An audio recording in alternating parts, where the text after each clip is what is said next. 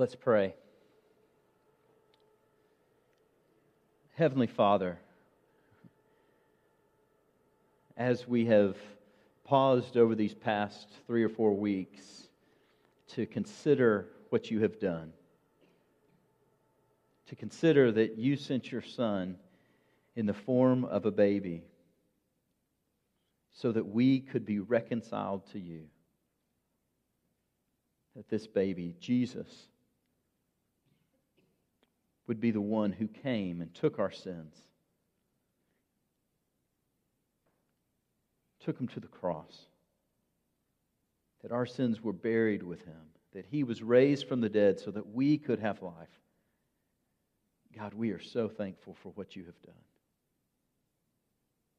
done. God, help us to be a people through your Spirit who give you all the glory and honor and praise. God, we know that during this time of year, that as we are celebrating the birth of your Son, that for many, Lord, uh, there are struggles, there are hurts, there are hardships, there's sickness. God, I pray specifically this morning that you would be with Donna as she's still recovering from her open heart surgery. God, I pray that you'd be with Whit's mother as she's still recovering also from a hip surgery. God, I pray for all of those who are dealing with various ailments this morning, that God, your peace and your comfort would be with them. God, I pray for all the missionaries, both foreign and local, that we support. That God, that many of them are many, many miles away from family. God, I pray that you would comfort them this morning. God, I pray that you would just enlarge their vision of who you are. We are so thankful that we can be a part of what you are doing all over the world. God, as we open up your word this morning, we pray that you would speak to us through your word and that you would pierce our hearts. All this is possible only because of your Son, in whose name we pray. Amen. Our scripture reading today is going to be in the book of Ephesians. So if you will turn to Ephesians, Ephesians chapter 5, or turn on your devices to Ephesians chapter 5, and if you will stand with me for the reading of God's Word.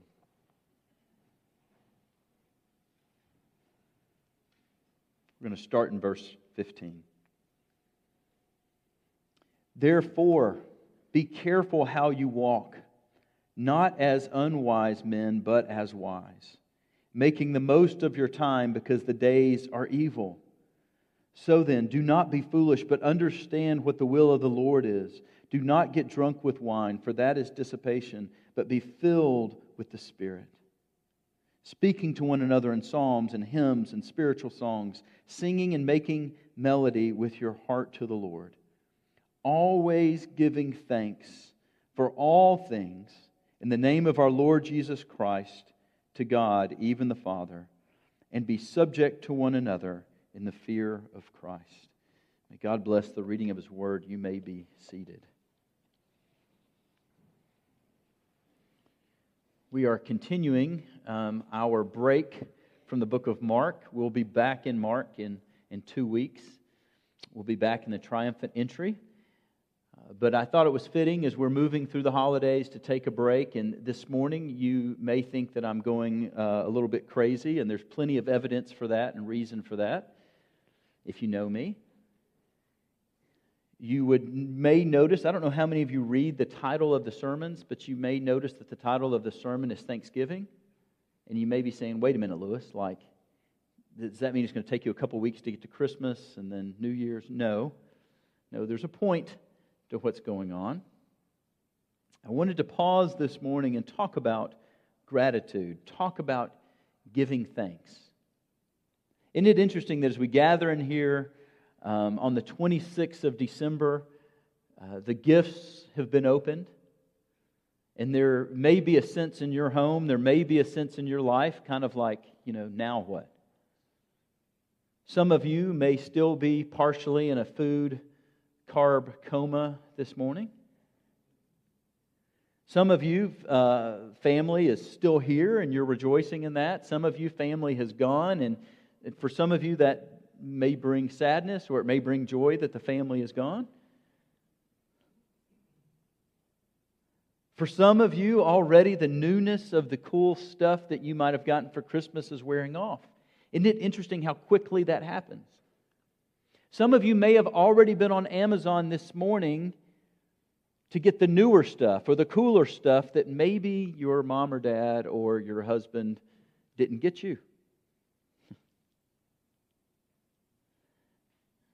I love this time of year. But one of the things that we need to notice and recognize is that there is often a build up to this time of year. And for many of us, there's this build up and then there's this quick turn downward. I remember when I was young, when I was in school, um, I loved Christmas partly for the Christmas break and being back home and seeing family, and then just feeling the dread of the winter doldrums. That I was just looking ahead. If I can just make it to spring break, if I can make it to Easter. Pretty soon, it'll, it's not cold today. It'll be colder. It'll be darker. And for many of us, it, we kind of turn inward a little bit. For many of us, maybe the promise of Christmas, the promise of joy, the promise of peace gives way to a reality that could be difficult, could be hard. It's interesting it's interesting that Christmas is a time for us to pause. Christmas is a time for us to pause and consider the birth of our Savior, to remind ourselves of what God has done by sending His Son. And in reality, as Damon was even speaking this morning in the announcements, the reality is that we aren't to, to pause for Christmas and then go on or go back to something dreadful or hard or difficult. This is meant to remind us and for us to live in this reality of who God is and what He has done for us, even in the midst of struggles and hard times. As I was looking to preach a sermon on Thanksgiving, if you were to look in the New Testament, if you were to scour the epistles, you could find many, many, many verses, many, many texts all over the New Testament that talk about Thanksgiving. Paul writes a lot about this topic. And isn't it fascinating that when we think of the New Testament church, when we think of those early times, it wasn't as if things were all grand and great and wonderful for first century Christians. So when Paul said, hey, in all things give thanks that they were like, yeah, this is great. For many of them, persecution was happening or would be happening soon. For many of them, their family structures were torn apart by their faith. For many of them, things were hard, things were difficult. Paul himself, as he is writing this epistle, this letter to the church at Ephesus, was in jail and yet, and yet, I think Paul, even at this moment, he knows the end is coming for him, and yet he writes a verse like verse 20 always giving thanks for all things. This should mark the Christian life. Thanksgiving, gratitude, should be one of the marks of the Christian life.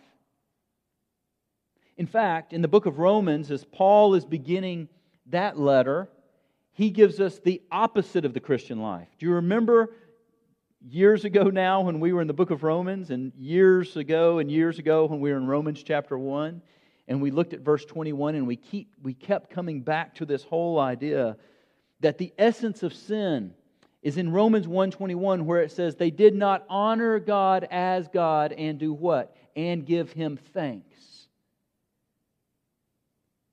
the antithesis of the Christian life is not giving God the glory and the honor that He is due and not giving Him the thanks that He is due.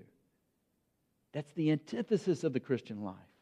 And so, no wonder all over the New Testament, the proper response to knowing Christ is gratitude, is thankfulness.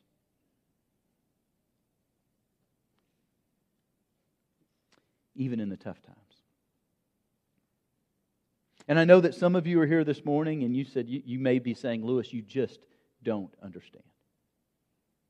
You just don't know. And you're right.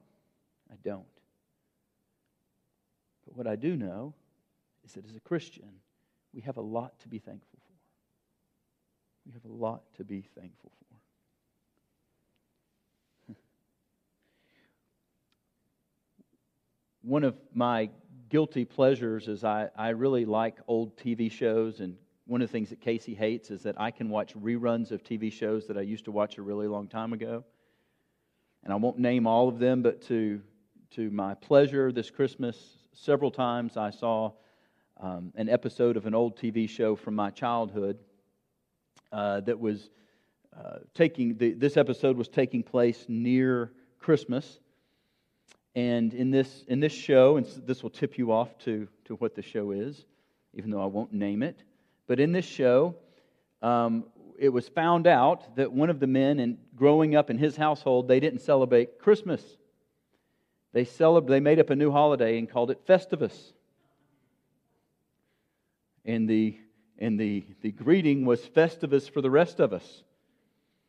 And Festivus was set up as an antithesis to Christmas. And so in Festivus, instead of giving thanks or being joyful, one of the, one of the hallmarks of Festivus was that you were to air your grievances. And to my surprise, if you just look up Festivus and you didn't know about the TV show, a Wikipedia page will come up and it'll talk about an alternative to Christmas so some must have started following this Festivus. I don't know if they did feats of strength as well. But would started following this idea of Festivus, and it even says in the Wikipedia definition, it's the antithesis, the alternative to Christmas.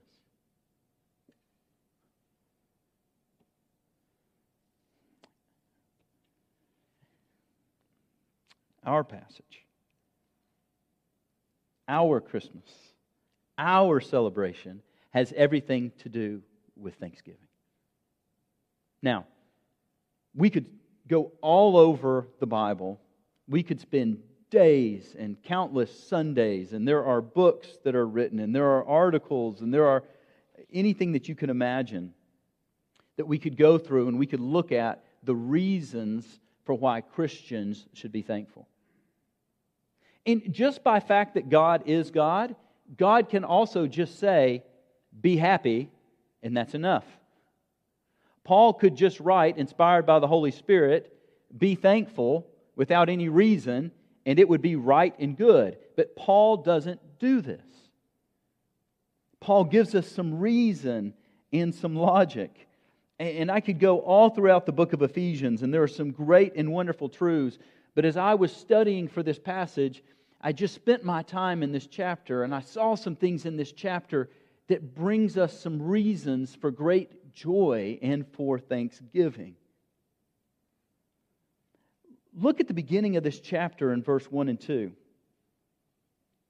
And I think rightfully so, when we read this passage, the first phrase trips us up a little bit. It says, Therefore be imitators of God. Small thing, right? Therefore be imitators of God. But notice, notice what's embedded. Notice what's embedded in these verses. Be imitators of God as beloved children. So if you are in Christ, you are a beloved child. And it says, and walk in love just as Christ also loved you and gave himself up for us, an offering and a sacrifice to God as a fragrant aroma. And so when you read these two verses, one of the things that you should come away with is that you are loved. If you are in Christ, you are loved. And you're not loved with some superficial love that comes with some mere pat on the back. But notice what it is saying that God so loved you that he gave his only begotten Son. This is the message of this verse that God so loved you that he gave his Son. And there's all sorts of images in verse 2 of sacrifice and aroma that Christ, God loved you so much that he sent Christ to come and die for you. If we were to go back to chapter 2 of Ephesians, in the first couple of verses there, we would be told things like this You were dead in your trespasses and sin. In verse 3, you are by nature children of wrath. And then comes this sweeping phrase, but God. But God, because of his love and because of his mercy, made you alive, that there was nothing that you did. There were no works that you did to earn God's love and favor. There were no deeds done. There was nothing that you did to deserve that. But purely because of God's love for you, that He made you alive in Christ. He sent His Son to die. And here's the question if that is all we talked about this morning, is that enough?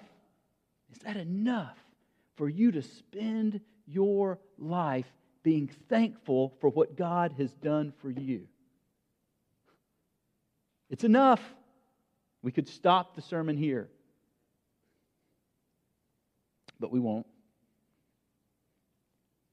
Look at verse 8 of chapter 5. It says, For you were formerly, you were formerly darkness, but now you are light in the Lord. Walk as children of light. About a week ago, uh, Friday, a week ago this past Friday, um, I was going out for a run, and if you remember that day, it was uh, very foggy up here and rainy and I was going out for a long trail run and got lost. I haven't told Casey this. It's less of a big deal now when I get lost out running because I have technology that I can get back to where I'm going. But I couldn't see five feet in front of my face. It was totally dark. I had a headlamp, but the lamp wasn't working well because of the fog. And I was totally lost and felt helpless. But then, as the sun comes up, I realized, oh, here's the path okay, I got it. I know where this path is. I know where this path leads. And thankfully, that path led me to the bigger path to where I knew where I was. And I was able to finish that journey, finish that run. As Paul is talking here and saying that you are children of the light, this is the kind of thing that Paul is describing. That until Christ is in you, until his Spirit is in you, until you have the light, you are lost. You don't know the path. You don't know the path of the way to, to please God, the way to, to be working out your salvation. You are totally in the darkness. You are totally blind. You are totally helpless.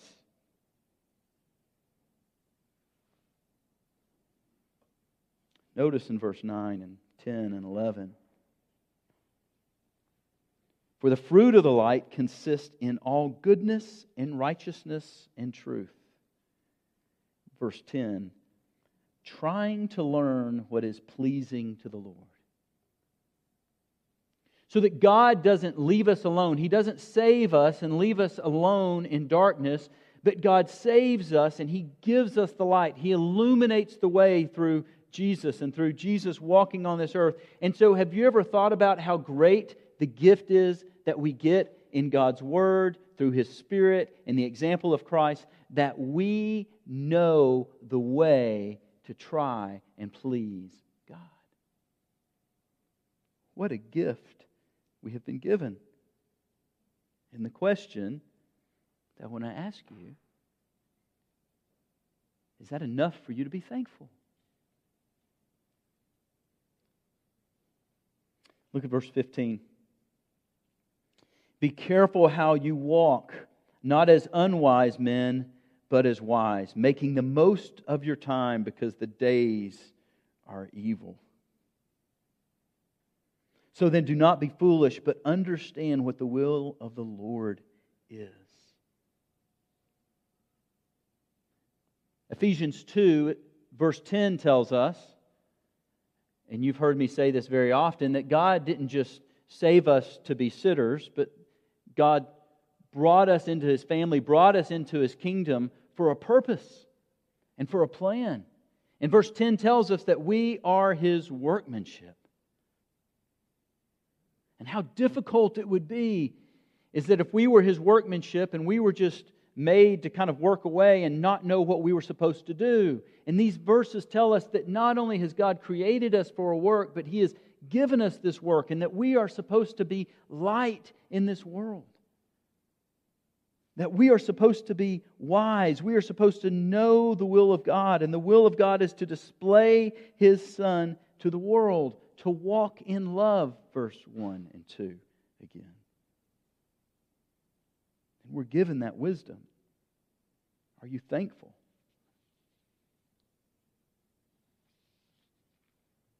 Some of you might be saying, that's impossible. That's impossible. That's probably the right response. And that's why verse 18 tells us, as Kurt was reminding us this morning, that we're not left alone.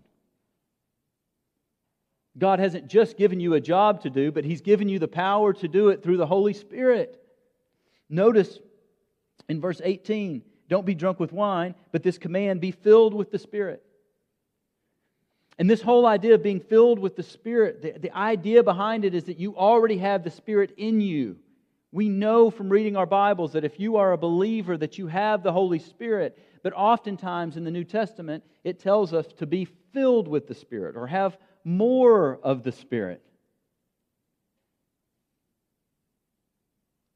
What an amazing gift that we have. And you may ask this morning, I'm going to give you the secret to unlock this. How in the world can I be filled with the Holy Spirit? More filled with the Holy Spirit than I already am. And I would say it's as simple as considering and thinking on the greatness of God and the greatness of His Son Jesus. And praying that God will just enlighten you and, and overpower you with who He is. Through reading and praying and recognizing the greatness and goodness of God. And then we are to live this out and walk this out in community. And that's where we get to this verse as we're living this out and walking this out in community that we're speaking to one another in psalms and hymns, spiritual songs. We're singing and making a melody with our heart to the Lord. And we're always giving thanks for all things in the name of our Lord Jesus Christ, even the Father that you can see we should be filled with gratitude and thanksgiving. Now, some of you may not know this, um, and so I'm going to out him today, but some of you may not know that uh, Steve Bauer likes to fly airplanes. And I'm sure, you know, if you'd want to, he may take you up in this airplane. And I want you to consider maybe you're flying with Steve or somebody else this morning and you're in a small airplane and you're there in the cockpit, you're going to see a bunch of different gauges. And let's say as you're flying, that all of a sudden you hear these noises like beep, beep, beep, beep, beep, beep, and these red lights are flashing on one of these gauges. And you may say, Steve, what's going on? Ah, oh, we're fine. You probably need a new pilot. Those gauges are given to us to know that there's something wrong.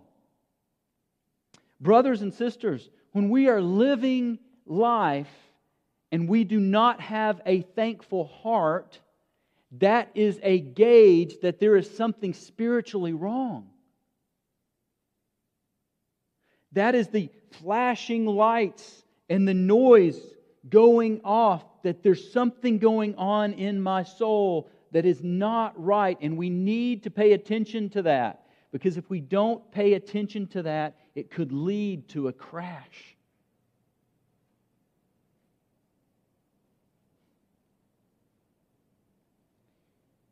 maybe even this morning, as I was reading verses 19 through 21, that you were recoiling, that you were bristling. That may be God this morning letting you know that there is something wrong spiritually within you because when we are where we should be spiritually, when we are walking with the Lord, when we are being filled with His Spirit, one of the gauges that shows us that we are where we are supposed to be is that our life is full of gratitude and thanksgiving.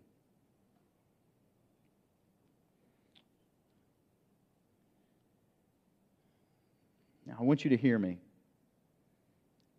There is real pain, real hurt, real disappointment. And that pain and hurt and disappointment should not overwhelm the reality of God and His greatness and His goodness. Somebody recently sent me an article. Many of you probably know. Uh, famous author and pastor Tim Keller is battling cancer.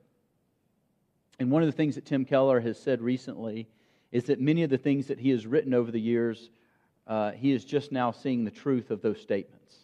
That he thought he knew them, but as he's going through this, he's realizing the truth of these statements. And I want you to hear this statement uh, that he made at, at some point. The glory of the Christian life is that we have a hope that overwhelms grief. Let me read that again. The glory of the Christian life is that we have a hope that overwhelms grief. It does not eradicate it, it sweetens it, it overwhelms it. This is the reality of the Christian life. It's not that the problems, the pain, and the suffering goes away, but those things are put in perspective when we are faced the, with the reality of how good and how great God is, and how good and great our salvation is, and how good and great the gifts that we get from God, the hope that we are to rest in. And if this morning you are there and you are in a bad place, I would say just go home and read Romans 8. And it is filled with promises that our present suffering cannot compare to the glory that's going to be revealed, that nothing can separate you from the love of Christ. The whole of Scripture is filled with us seeing a vision of God who is a loving, good, promise keeping God. People, institutions, and families will fail you. But, brothers and sisters, God and His Word never fail. Never fail. Now, you may be saying, okay, Lewis, does that mean that, you know, I just let people run over the top of me and I never confront them? No. Look, in these verses it says that, you know, look at verse 11. Don't participate in unfruitful deeds of darkness, but instead even expose them. There's a place for confrontation. There's a place for reconciliation. There's a place for, for airing grievances. But isn't it much different when that is done out of a heart and in a heart that is so overwhelmed with the goodness of God that at the same time that we're going through something hard and difficult and we're working through that, at that same moment, with the hardness, that we have the goodness. And that that should be the Christian walk. Now, I want to point towards a reality that I think is important. Sometimes we miss as pastors. And that is, is that there's sometimes, and, and you know, you all know, those of you who know me know that I come from a mental health background and have spent 20 years counseling folks. And there is a reality that sometimes there are chemical imbalances in our brain. Sometimes there are hormonal imbalances. Sometimes our thyroids aren't working like they're supposed to. And so sometimes that there are dispositions medically that tend to push people towards um, not being able to see goodness and not it's harder for them to be able to be thankful and what I would say as a pastor, and one of the things I've said many, many times in the counseling room is this one of the reasons that you take your medications is so that the medications can help you unlock whatever is going on chemically so that you can give thanks and praise and glory to God. It's still the end goal. Sometimes there just needs to be a little help to get there. Now, one of the things I find interesting, I'm switching gears a little bit here, but one of the things I find interesting is that if you were to receive, if you needed um, to put yourself to sleep at night, you can go and get counseling journals because they will put you to sleep really quickly. But one of the things that's very interesting that, that has shown up over the past 10 or 15 years, and probably longer, is the science behind Thanksgiving. That, do you know, in a secular psychological model, one of the things that we look towards, one of the treatment protocols, is to get people to write out the positive things in their life or to get people to focus on positive things or things that they're thankful for. Very interesting. In fact, one of the things in marital therapy that I've often had people do is that uh, to take an index card and just write every day just one thing that you're thankful for for your spouse. And there's something about thankfulness, there's something about thankfulness that is good for our soul. That's what science is telling us. How much more so for Christians? How much more so for Christians should we understand this? You see, when I'm counseling or when I used to counsel with non Christians, it's almost like you're just making up things to be thankful for. How sad is it that sometimes the reality of what we were saying is you woke up. How much more? How much more healing and good is the reality that we can write down on our card I am a loved child of God. If you are His, you are anchored in this huge, magnificent reality. And so the question for us becomes Will you follow this command? Will you follow this command? It's a command. Be thankful. For all things. And I think it all hinges on two words. Follow me here. I think it hinges on two words. So when we're thinking about this, when we're thinking about this, we may think and consider God and His love, but then these two words pop in our mind. You know what those two words are? Yeah, but. So that we may think about being thankful. We may think about even this sermon. We may even think about some of the gifts that God has given us. And then something in us turns to that, yeah, but. We can fill in the blank after that, can't we? With a lot of things. Or, or, we can think about this sermon and we can think about all the hard things. We can think about the difficult relationships. We can think about the hardships. We can think about the wrongs that people have done to us. We can think about that the world just doesn't seem right for us. And then we can utter those words as well. Yeah. Hmm. The goodness of God. God loves me. He's given me these gifts.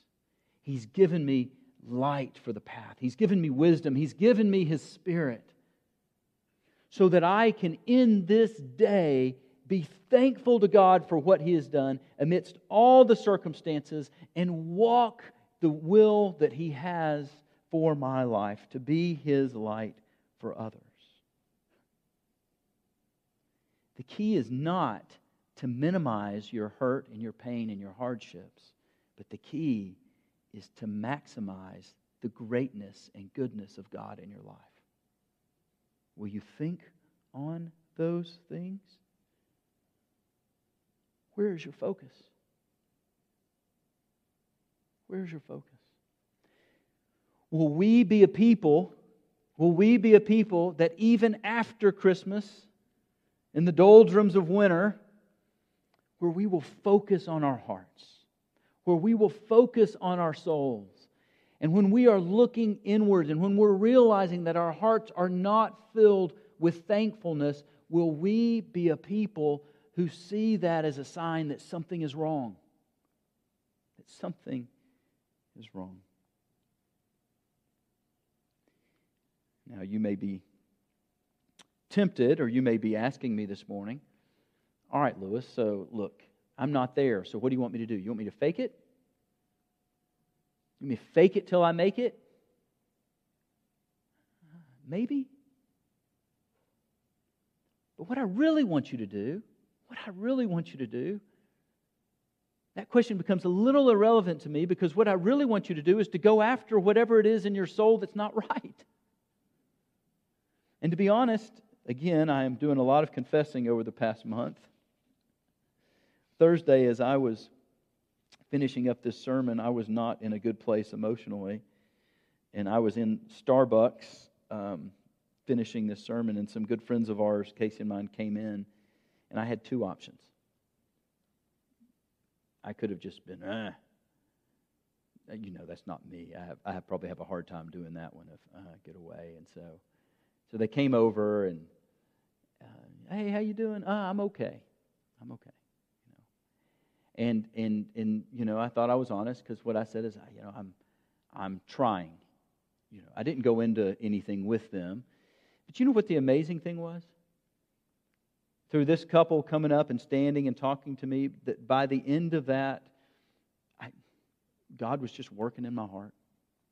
And that because I was willing to sit there and entertain this conversation with them, that God kind of used that in my own heart and mind to say, hey, Lewis, you know that sermon you're writing right now? You need to apply that to yourself. To where I do think if I would have shut myself off, then I, I don't know if I would have gotten there as easy. I mean, look at the text. Notice the one another's that are in here speaking to one another in psalms, in hymns, spiritual songs, singing and making melody with your heart to the Lord. Another gift that God has given us is one another. Will you, will you pay attention to your heart? Will we be a people that is marked by thanksgiving? Because we have a lot to be thankful for. Let's pray. Heavenly Father, you are so good to us. God, it is my hope and expectation that as we paused for Christmas to celebrate the coming of your Son, that God, we were filled with joy and hope and peace and thanksgiving. But it is also my expectation and hope that it doesn't end there that we become the people that you created us to be, that as followers of yours, that we are marked by the reality that we have a ton to be thankful for. Help us to be those kind of people. Help us to be a people.